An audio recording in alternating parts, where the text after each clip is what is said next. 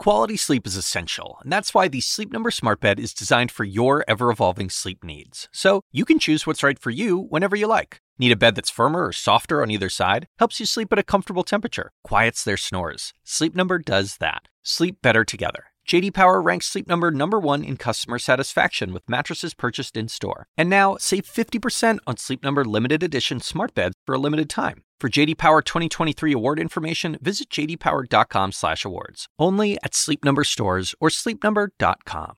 All right, appreciate you, Coop. I am Chris Cuomo, and welcome to the Primetime COVID Command Center. You know what? Good for President Biden for saying today what the majority of the reasonable people in this country, on the right and left, from north to south, east to west, rich and poor, what has been said all along. Enough is enough. Nine months, the majority has encouraged, incentivized, paid, pleaded, pacified a minority in this country to get vaccinated. We are the only country that has willfully ignored the availability of a vaccine to protect itself this egregiously. Think about that. From first to worst. Why? The reality too many, too often for bad reason, refuse to keep themselves and others safe. Is that their choice? Yes. But mandates like this are controversial right? Why? We don't like the government telling us what to do. But of course, it does, right? You wear a seatbelt, right? You can't blow smoke in my face in closed places anymore, right? You can't drink and drive, right? Too much of the controversy here is just oppositional animus, not about good policy, and certainly not about science. The majority cannot have their freedoms infringed upon by those who refuse to do what is right. Yes, you have the right not to take the vaccine. That is your choice. But that doesn't mean the choice comes with no consequences. And today, Joe Biden said something that I'm telling you will echo all over this country. Enough is enough. The distinct minority of Americans supported by a stink minority of elected officials, are keeping us from turning the corner. We cannot allow these actions to stand in the way of protecting the large majority of Americans who have done their part. This is not about freedom or personal choice. It's about protecting yourself and those around you. My message to unvaccinated Americans is this What more is there to wait for? What more do you need to see? We've been patient, but our patience is wearing thin, and your refusal has cost all of us. He is right. 75% of adults have one dose. That's impressive. And yet, what's the reality? The pandemic continues, perpetuated by those who unreasonably resist. Some 80 million who remain unvaccinated in America and are eligible to be vaccinated. So now, there will be a consequence for their recalcitrance. Biden laid out aggressive new mandates and requirements that could apply to as many as 100 million Americans. Here's some of the biggest headlines. They haven't made the order yet, by the way, so we got to see this. But these are the headlines from the president. Mandatory vaccines for approximately 4 million in the federal workforce and millions of contractors that do business with the federal government. No option of being regularly tested to opt out. Same goes for the 17 million or so healthcare workers at facilities that receive certain federal funding, and as well as about 300,000 educators in programs like Head Start. Businesses with more than 100 workers must ensure their employees are vaccinated or tested weekly or face fines. His new plan also includes expansion of free testing and test production, and he's directed the TSA. This is an interesting part, okay? Don't get caught in the babble. The TSA to double fines for travelers who refuse to mask up. Now, here's a question that you're going to hear Why didn't the president mandate domestic flyers, travelers, be vaccinated? Through the FAA. That may still come if people don't do the right thing. Remember, a month ago, what he did today seemed highly unlikely. They didn't want to have to do mandates. See, that's going to be the spin. This is what they always wanted. If this is what he always wanted, he would have done it months ago.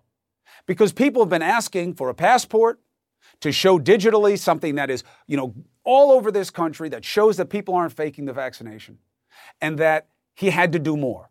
For months, they've been saying that to him. So that argument just fails. Now, the resistance says this is unconstitutional. Now, have we seen an order this broad before on a vaccine out of the government? No. Are there strong precedents for vaccines being a must in situations? Yes.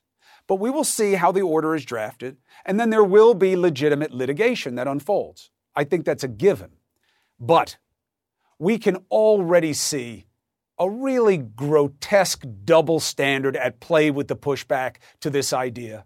And the absurdity of the pushback deserves a brushback. So let me get this right from the right. Insisting that doing what science overwhelmingly shows protects a person and those around them from a deadly virus is wrong, though it defies no existing law that deals with the subject. Basically, why?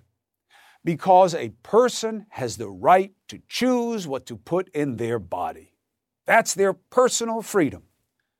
But you only believe that with the vaccine because you are all fine ignoring existing constitutional law to prohibit a woman from having the right to control her own body you practically ban access to reproductive rights in Texas in defiance of the standard set out by science and law. Governor Abbott from Texas says what Biden is doing is a power grab. Governor Abbott says it is okay to use his power to force a woman to stay pregnant after being raped. And when asked, why is that okay? He says, well, rape is a crime, and I'm going to arrest rapists. That's not a power grab. You're going to arrest rapists. So it's okay that a rapist can rape, make someone pregnant, and they have to deal with it. That's not a power grab by you. Under your law, a rapist can sue a woman who wants to end the pregnancy forced on them by the rapist the rapist can sue under your law. But someone can't be told they have to take the vaccine to work for the federal government. That's a power grab. Are you serious? Your resistance is not about science, it's not about law, and it sure as hell isn't about freedom. It's about animus and advantage. Where is the shame in holding such conflicting positions? Now, look, we may see the law on reproductive rights changed in this country. That may happen. But right now, Abbott and those in favor of the Texas law are flagrantly, willfully, and wantonly violating what is constitutional law right now, and they know it, and they're doing it on purpose. So you have no high ground in arguing what is constitutional. Still worse, you are playing politics to protect life in one case that you say is fine, while arguing a point that costs us lives with this anti vaxxer irrationality. Your insistence on resistance is making us sick. And now it is making the people we care about most, our kids, sicker than ever.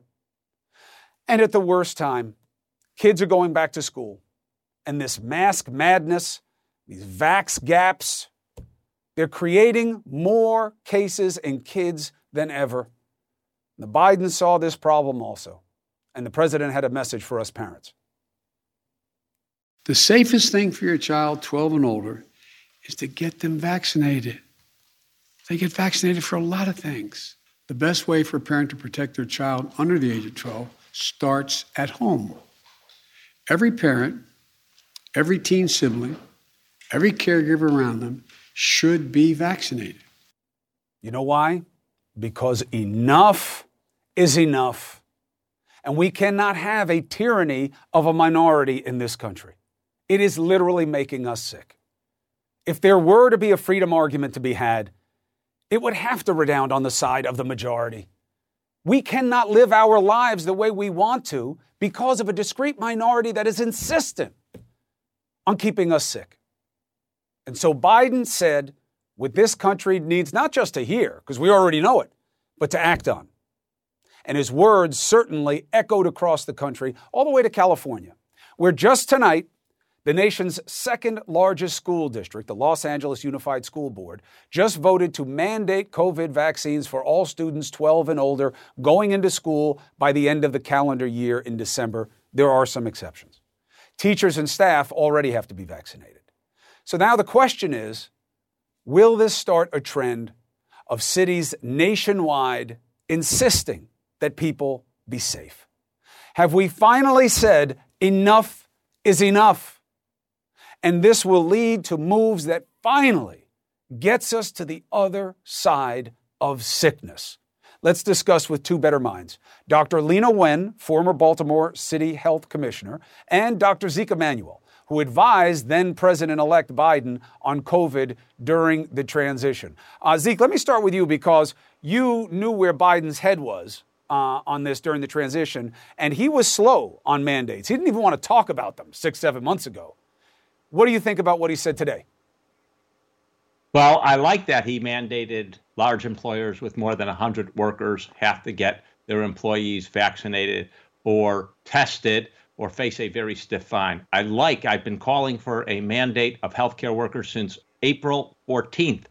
Um, and I like the fact that he's mandated uh, Head Start uh, teachers to actually get vaccinated too. Um, there's more mandates I wish he would have given. I think he would have should have incentivized states uh, so that states that mandated kids 12 to 17 get the vaccine get some bonus uh, so that we could get all kids in middle school and in high school vaccinated.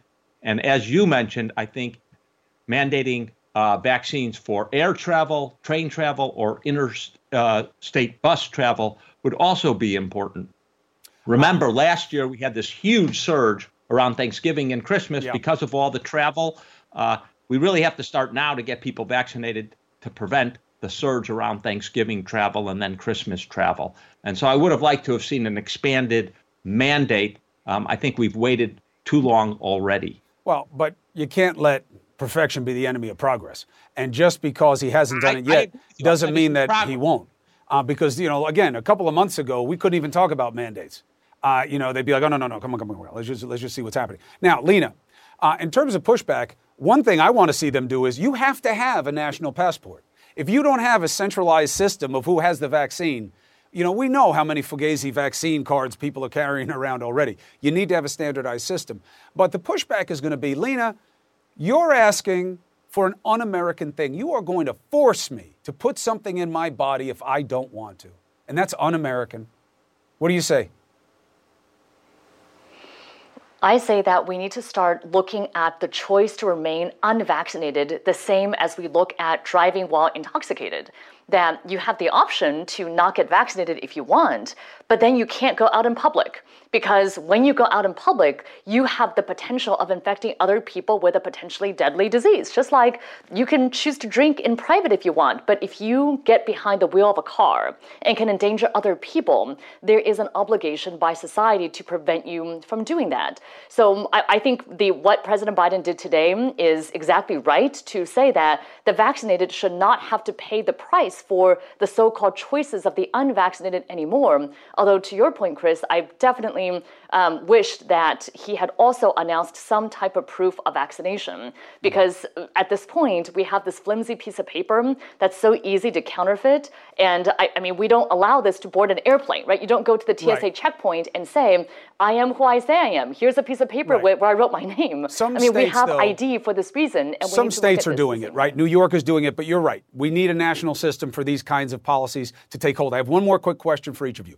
First, quick question for you, Zeke, is people will say, hey, you know, now if you're vaccinated or not, people are getting sick at the same rate. Because uh, I hear about vaccinated people getting sick all the time, so it doesn't matter. I shouldn't be forced to take it. Your answer It's not the same rate. You're not getting sick at the same rate. Those people who are vaccinated uh, are get, getting sicker less frequently, and more importantly, they're getting less sick. They're having mild or asymptomatic cases. They're rarely ending up in the hospital and very, very rarely dying. Whereas the unvaccinated, much more likely to end up in the hospital. And you look at states that have low vaccination rates, they have children end up in the hospital at four times the rate in those states because there's so much virus floating around, so much easier for them to get sick. Uh, so not only does vaccination protect you, uh, it protects the people right. around you and especially children. And if you care about children, you ought to be vaccinated. Leana, uh, one last thing, because you worked in Baltimore City on the law and policy side of putting health practices in. The idea that we've never seen a vaccine mandate this broad before through OSHA or through any government body. It's too broad, it overreaches. I don't think it goes far enough. I actually think that what Zeke said about interstate travel was exactly right. But in this case, we have childhood immunizations that we don't even think about. All 50 states have laws on the books to require routine childhood immunizations, which we really should be looking at the COVID vaccine the same way. And when it comes to employers, I think what the Biden administration did was, was quite brilliant because it gives air cover for businesses that have wanted to do this, that have wanted to put vaccine mandates in place, but they didn't want to have their employees complain about them. Now they can say, hey, we didn't really want to do this, but the, uh, the administration, the federal government is making us do it. It also helps to level the playing field so that people aren't then going to threaten to go to another workplace. If every workplace has that same eh, requirement, that's a good thing. So I don't think it's overreach. I think this is what's needed in the middle of a pandemic. And in fact, I think the Biden administration, if anything, could have gone even further. Let's see what happens next. Dr. Zeke Emanuel, Dr. Leana Wen, thank you both. Good to see you both. Stay healthy. Now, look. Thank you, Chris. Absolutely. Now, uh, objectively, politically, this was a good night for Biden, and he needed it. Uh, because, you know, there's a disconnect in this country. What's said in the media, what's said by the political insiders, too many of you are always like, why are they saying that? What's going on? You don't connect to this insider dialogue. And you've been saying enough is enough for a long time, and you heard the president say it tonight. What will that mean for his numbers? Because right now, the polls are not at the top, they are at the bottom for him personally. Will this matter? Let's bring in the whiz. He's got to look at the numbers, where the softness is, and what this might mean, and the popularity for these moves. Next.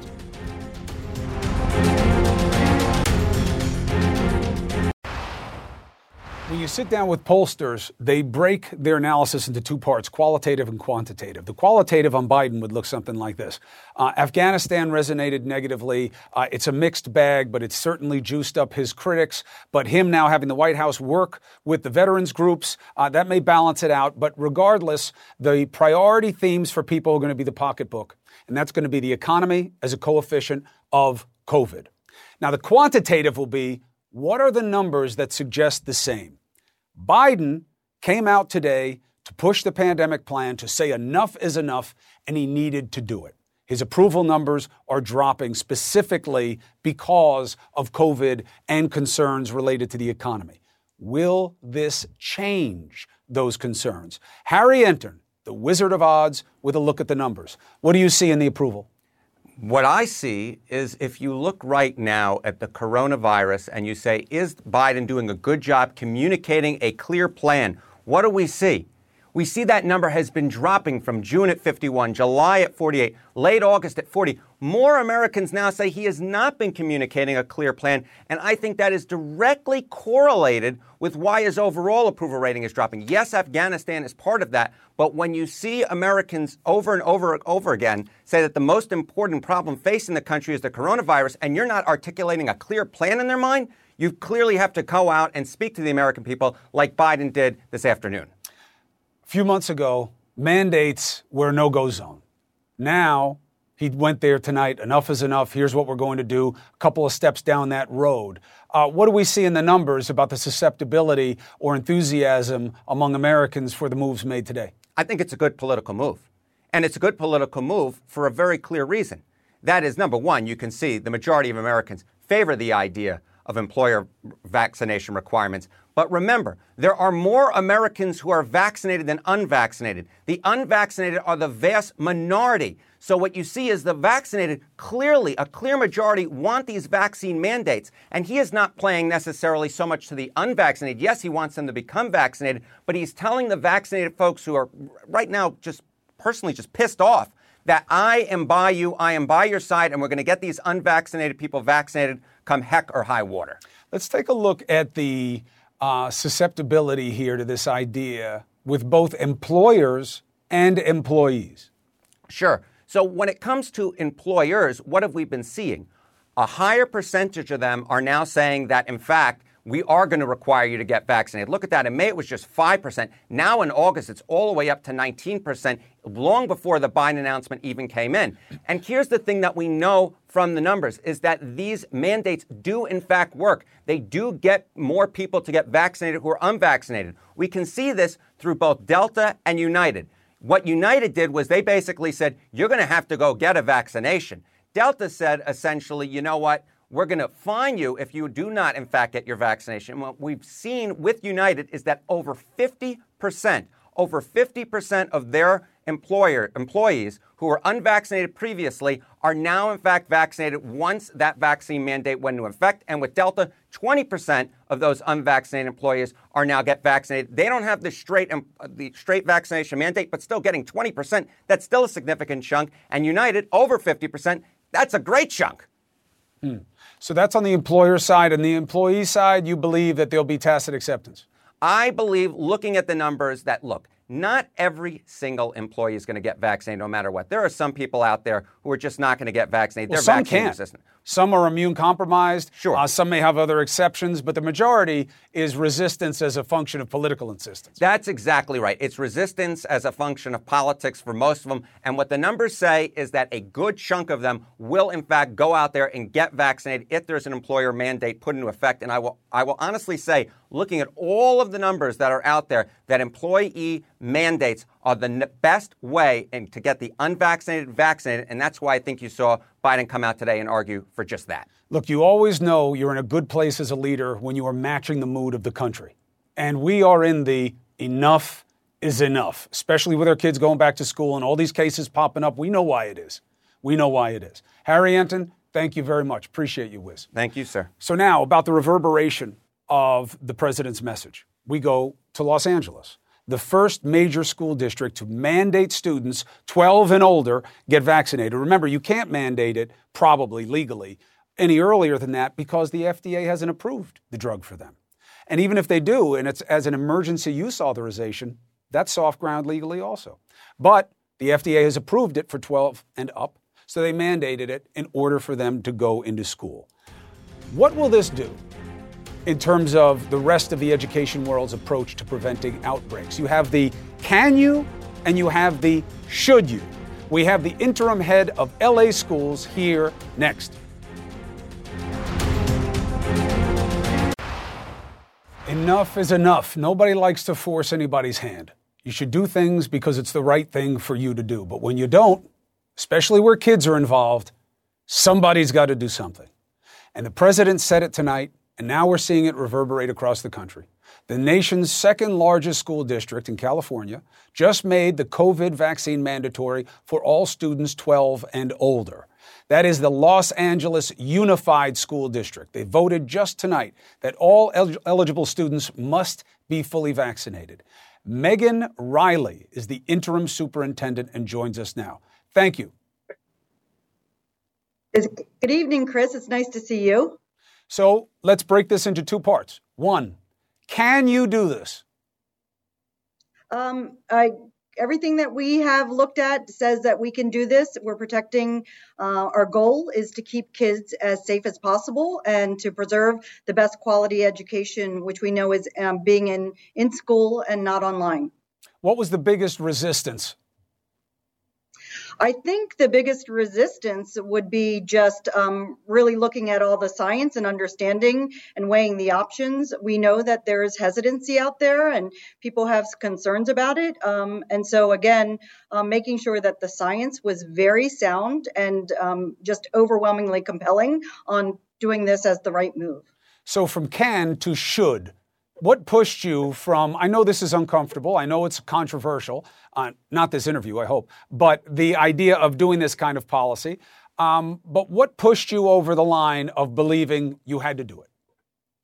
I think there's several things. One is the um, data that comes out about the Delta variant. Um, we know that it's highly transmissible.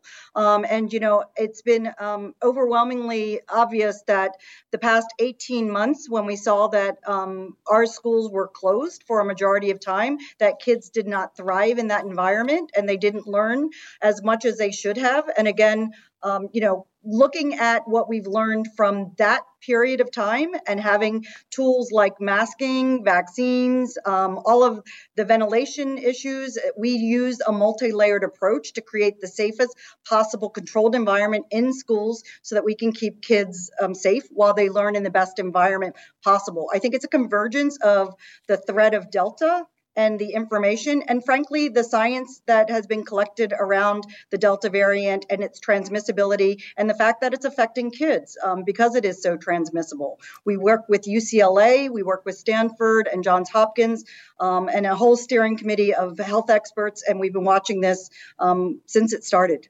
62% of campuses have an active case, even with a lot of mitigation efforts and testing that you've been doing. Uh, and that's between August 15th and August 29th. 5,200 cases were reported among uh, students, 729 among staff. 47% of the school outbreaks are associated with sports. So you're going to start with that. Um, what has been, what is the, what happens if you don't get vaccinated? Um, we're giving a, kind of like a timeline that says that people, uh, kids, uh, students should get vaccinated. You mentioned sports. That's one of the first things. Those that are involved in extracurricular activity, the science, the data that you just cited is that those that are playing sports and doing athletics and other things are more susceptible and there's more case outbreak from that. So again, we're asking that they get vaccinated in the October timeframe. Um, those other students, 12 and older, um, we're asking that they get vaccinated their first and second shot from Pfizer. Um, in the November to December timeframe, and then using winter break for that vaccine to be, uh, you know, taken into effect. And then by January 10th, we're asking that everyone be fully vaccinated. We've already put in place an employee mandate, so all of our employees to be uh, vaccinated by October 15th. This way, we create the safest possible environment for those that are eligible to be vaccinated vaccinated to learn and frankly then we create a, a safer environment for those children zero you know kind of like to, to 12 years old that can't get vaccinated that they're safer being surrounded by adults and others that are vaccinated and if you don't get vaccinated will you have the option of at home schooling we have an independent study program in California. That's the option. So there is an educational option. I would have to say I don't think it's as viable or as good, you know, kind of like as rich a program that you would have um, whether, whether you, when you come back to class. Mm. Megan Reilly, thank you very much. This is a big move for the school districts. It's going to reverberate around the country. Thank you for joining us to discuss it tonight. Thank you, Chris, for giving us the time to talk about this. Okay, now we want to talk about constitutionality. A scheme to nullify the Constitution. That's what the United States Attorney General calls the new law in Texas that bans almost all abortions. The Biden Justice Department is now suing Texas. And we're just hearing something new tonight, something very rare. A Supreme Court justice went on the record with a reporter about their view, his view, I'll give you the tip, of how the High Court responded to the Texas ban. This is very rare, and it shows just how high the stakes are. Next.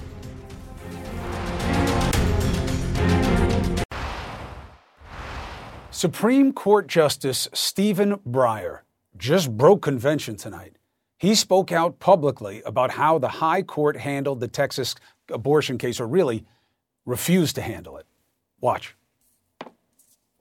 I thought uh, the last decision you mentioned was very, very, very wrong. I'll add one more very. And I wrote a dissent.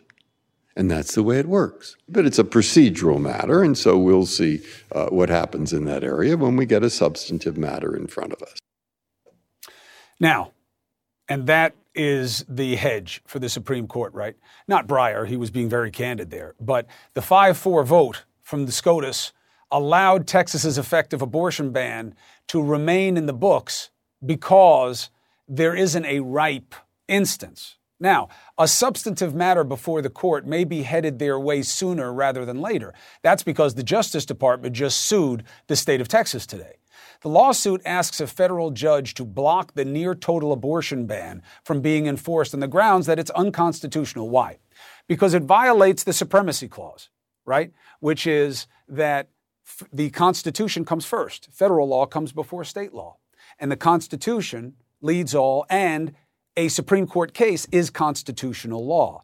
And the Supreme Court precedent here is Roe v. Wade, meaning you should not disrupt that. And that's what Texas just did. Nancy Northup is the president of the Center for Reproductive Rights. Uh, it's good to have you on prime time. I'm going to jump the conversation a little bit because a first week law student would know that a state that puts together a law that violates existing constitutional precedent has a problem. But here's your problem is that they may take this case and they may be looking to change precedent. America is going to be woken up to how meaningless stare decisis is here because justices can change it whenever they want to. How worried are you? Well, I have to start by saying I'm actually quite elated that the Department of Justice sued Texas today. I mean, this is a game changer. It has never happened before that the United States government has sued a state over an abortion restriction. So let's start with that. To your question about the the precedent of Roe versus Wade and how secure is it in the Supreme Court? Well, they have taken a case. It's our case from Mississippi, the Dobbs which they've case. asked that question. So that will be coming before the court this fall. So the Dobbs case in Mississippi is about a 15 week benchmark. The Texas law is a six week benchmark, and then the civil authority for people to sue. Basically, they become the executors of the law. Uh, which one do you think is a bigger problem? They're both an enormous problem. They're both clear violations of the Constitution. As the Department of Justice's lawsuit made clear today, there has been an unbroken line of Supreme Court cases that have said that pre viability the government cannot take the decision away from a person about ending a pregnancy. And so that unbroken line of cases goes back 48 years now. And the precedent is very strong. There's only one way, Justice Breyer said it. The, what the court did last week was very, very, very wrong in letting the six week ban stand. They basically said they didn't, you know, they didn't have a real claim in front of them yet, but they will.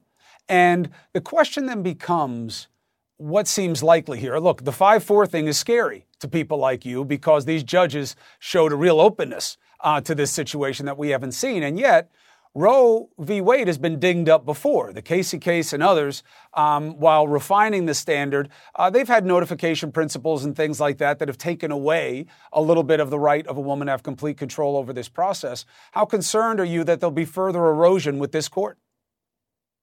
Well, of course, we're concerned, and our brief is going to be filed in the Supreme Court uh, tomorrow, I think, or next Monday. But here's the thing we are in such an unprecedented time to have had the Department of Justice come in today. And it can't, you know, we're talking about the politics and what the court could do. But meanwhile, on the ground in Texas, it's now been nine days that, you know, 85, 90% of patients are being turned away some are leaving the state. You know, we hear from our clients or clinics in New Mexico that they are waiting lists now because of people coming in from Texas.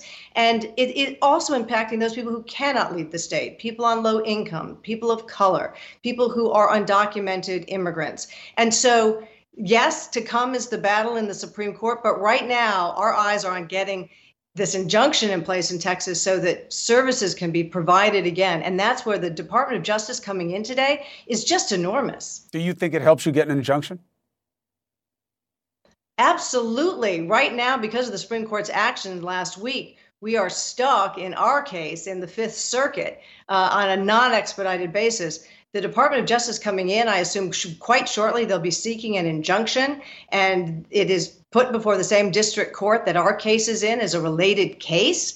And so I think they have a very, it's a very strong complaint. It makes it clear that both the supremacy clause of the Constitution allows the Department of Justice to sue and that this is a clear violation mm-hmm. of Roe versus Wade. And so I think it does increase dramatically the chances of having an injunction.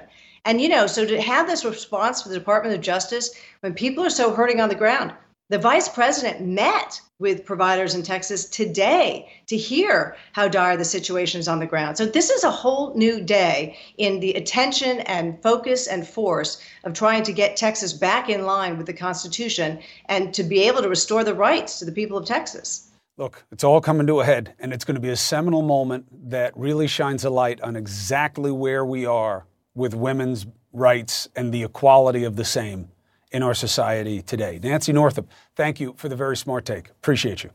Thank you. All right. Some good news on the Afghanistan front. I know this is touchy politically. It really shouldn't be, okay?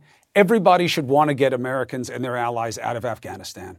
And today, more of them were able to get out. And a big reason why is that the White House has now approved a partnership with the Digital Dunkirk folks this amazing network, I've never seen anything like it, of veterans and NGOs and their allies, people here, people there, trying to do the right thing. It's not left or right, it's just doing what's right. We've been closely following those missions. We have a guest ahead who's with one of the groups working with the government and on the ground. How big a deal is today? What will it mean and when? Next.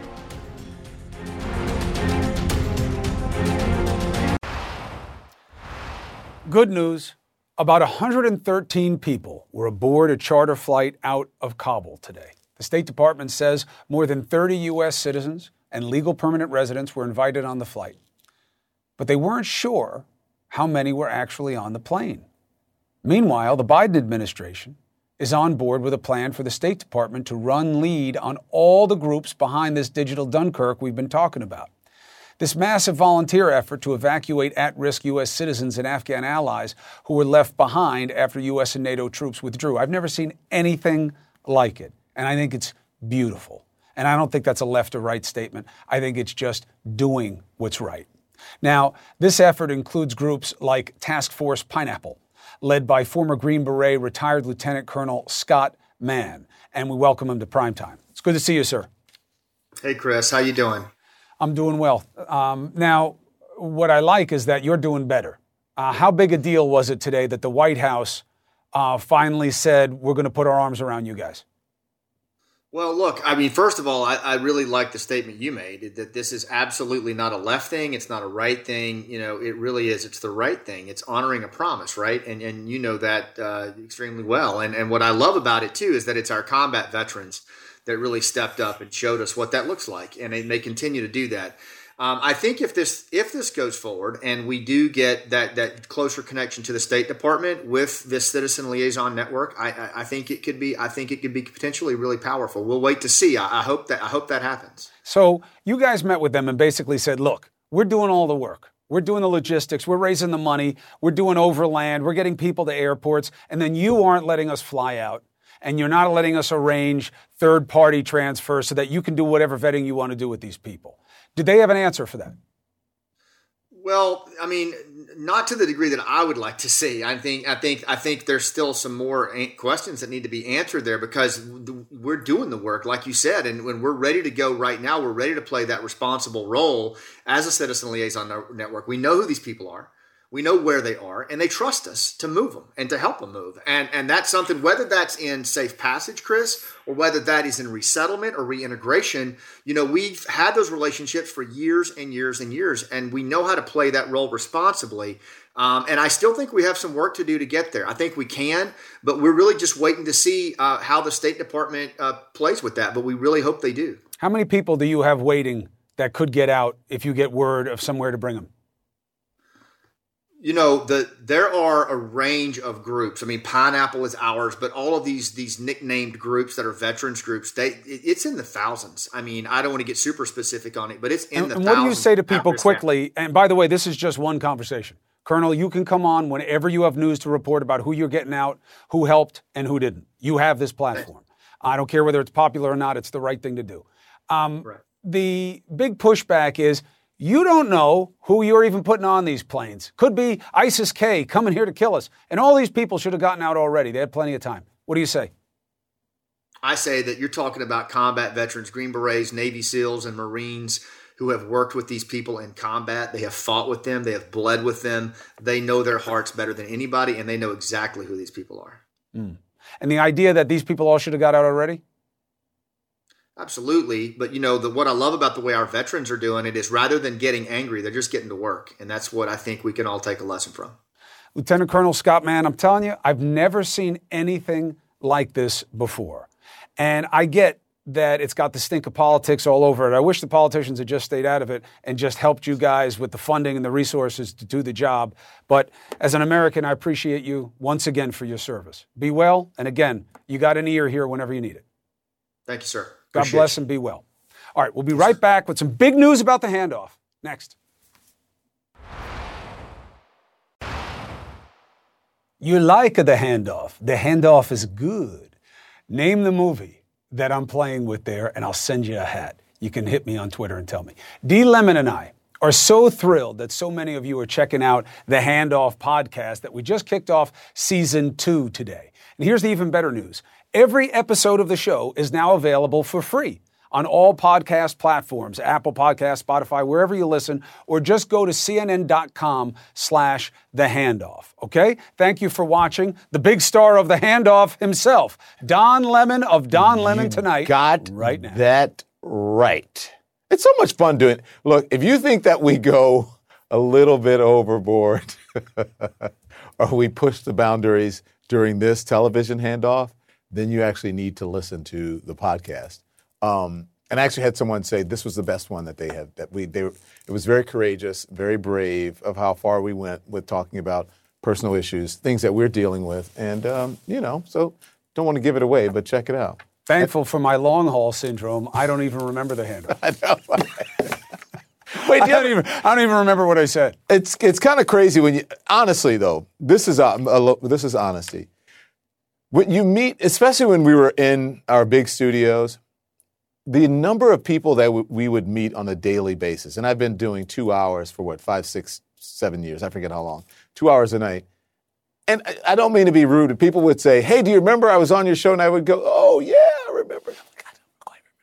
and then they have to remind me, prompt me, and I'll go, "Oh, now I remember." But I mean, I was, well, I think I was interviewing like maybe 20 people a night at one point, and so you know, there's only so much information that can be held up in this little tiny. You know, I think it's interesting. You know, thank God you and I don't really think about why we do what we do. We just do it. I love it. Um, we think about what we say, yeah. but we don't think about what you know what it's going to mean that we said it.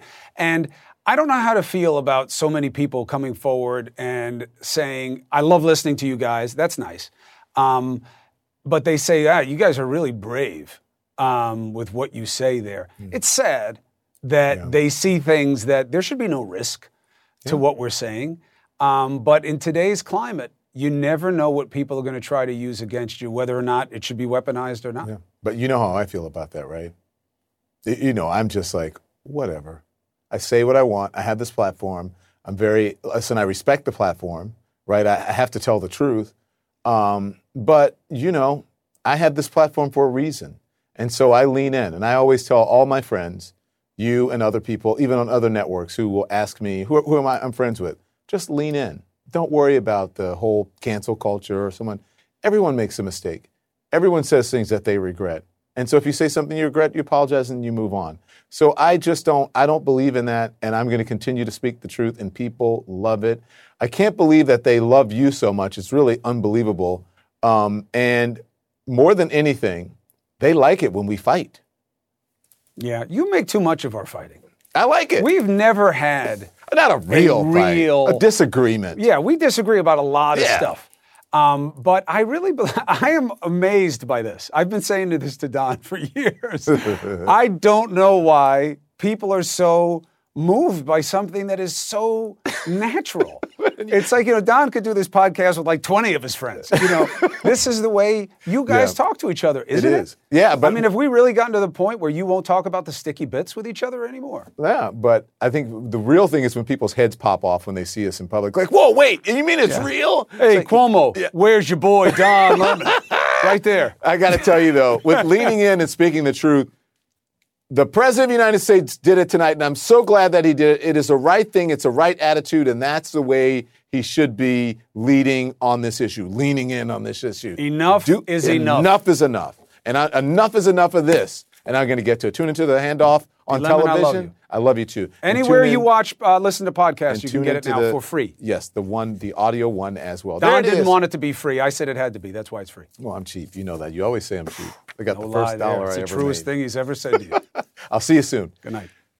Quality sleep is essential, and that's why the Sleep Number Smart Bed is designed for your ever evolving sleep needs. So you can choose what's right for you whenever you like. Need a bed that's firmer or softer on either side? Helps you sleep at a comfortable temperature, quiets their snores. Sleep Number does that. Sleep better together. JD Power ranks Sleep Number number 1 in customer satisfaction with mattresses purchased in-store. And now, save 50% on Sleep Number limited edition smart beds for a limited time. For JD Power 2023 award information, visit jdpower.com/awards. Only at Sleep Number stores or sleepnumber.com.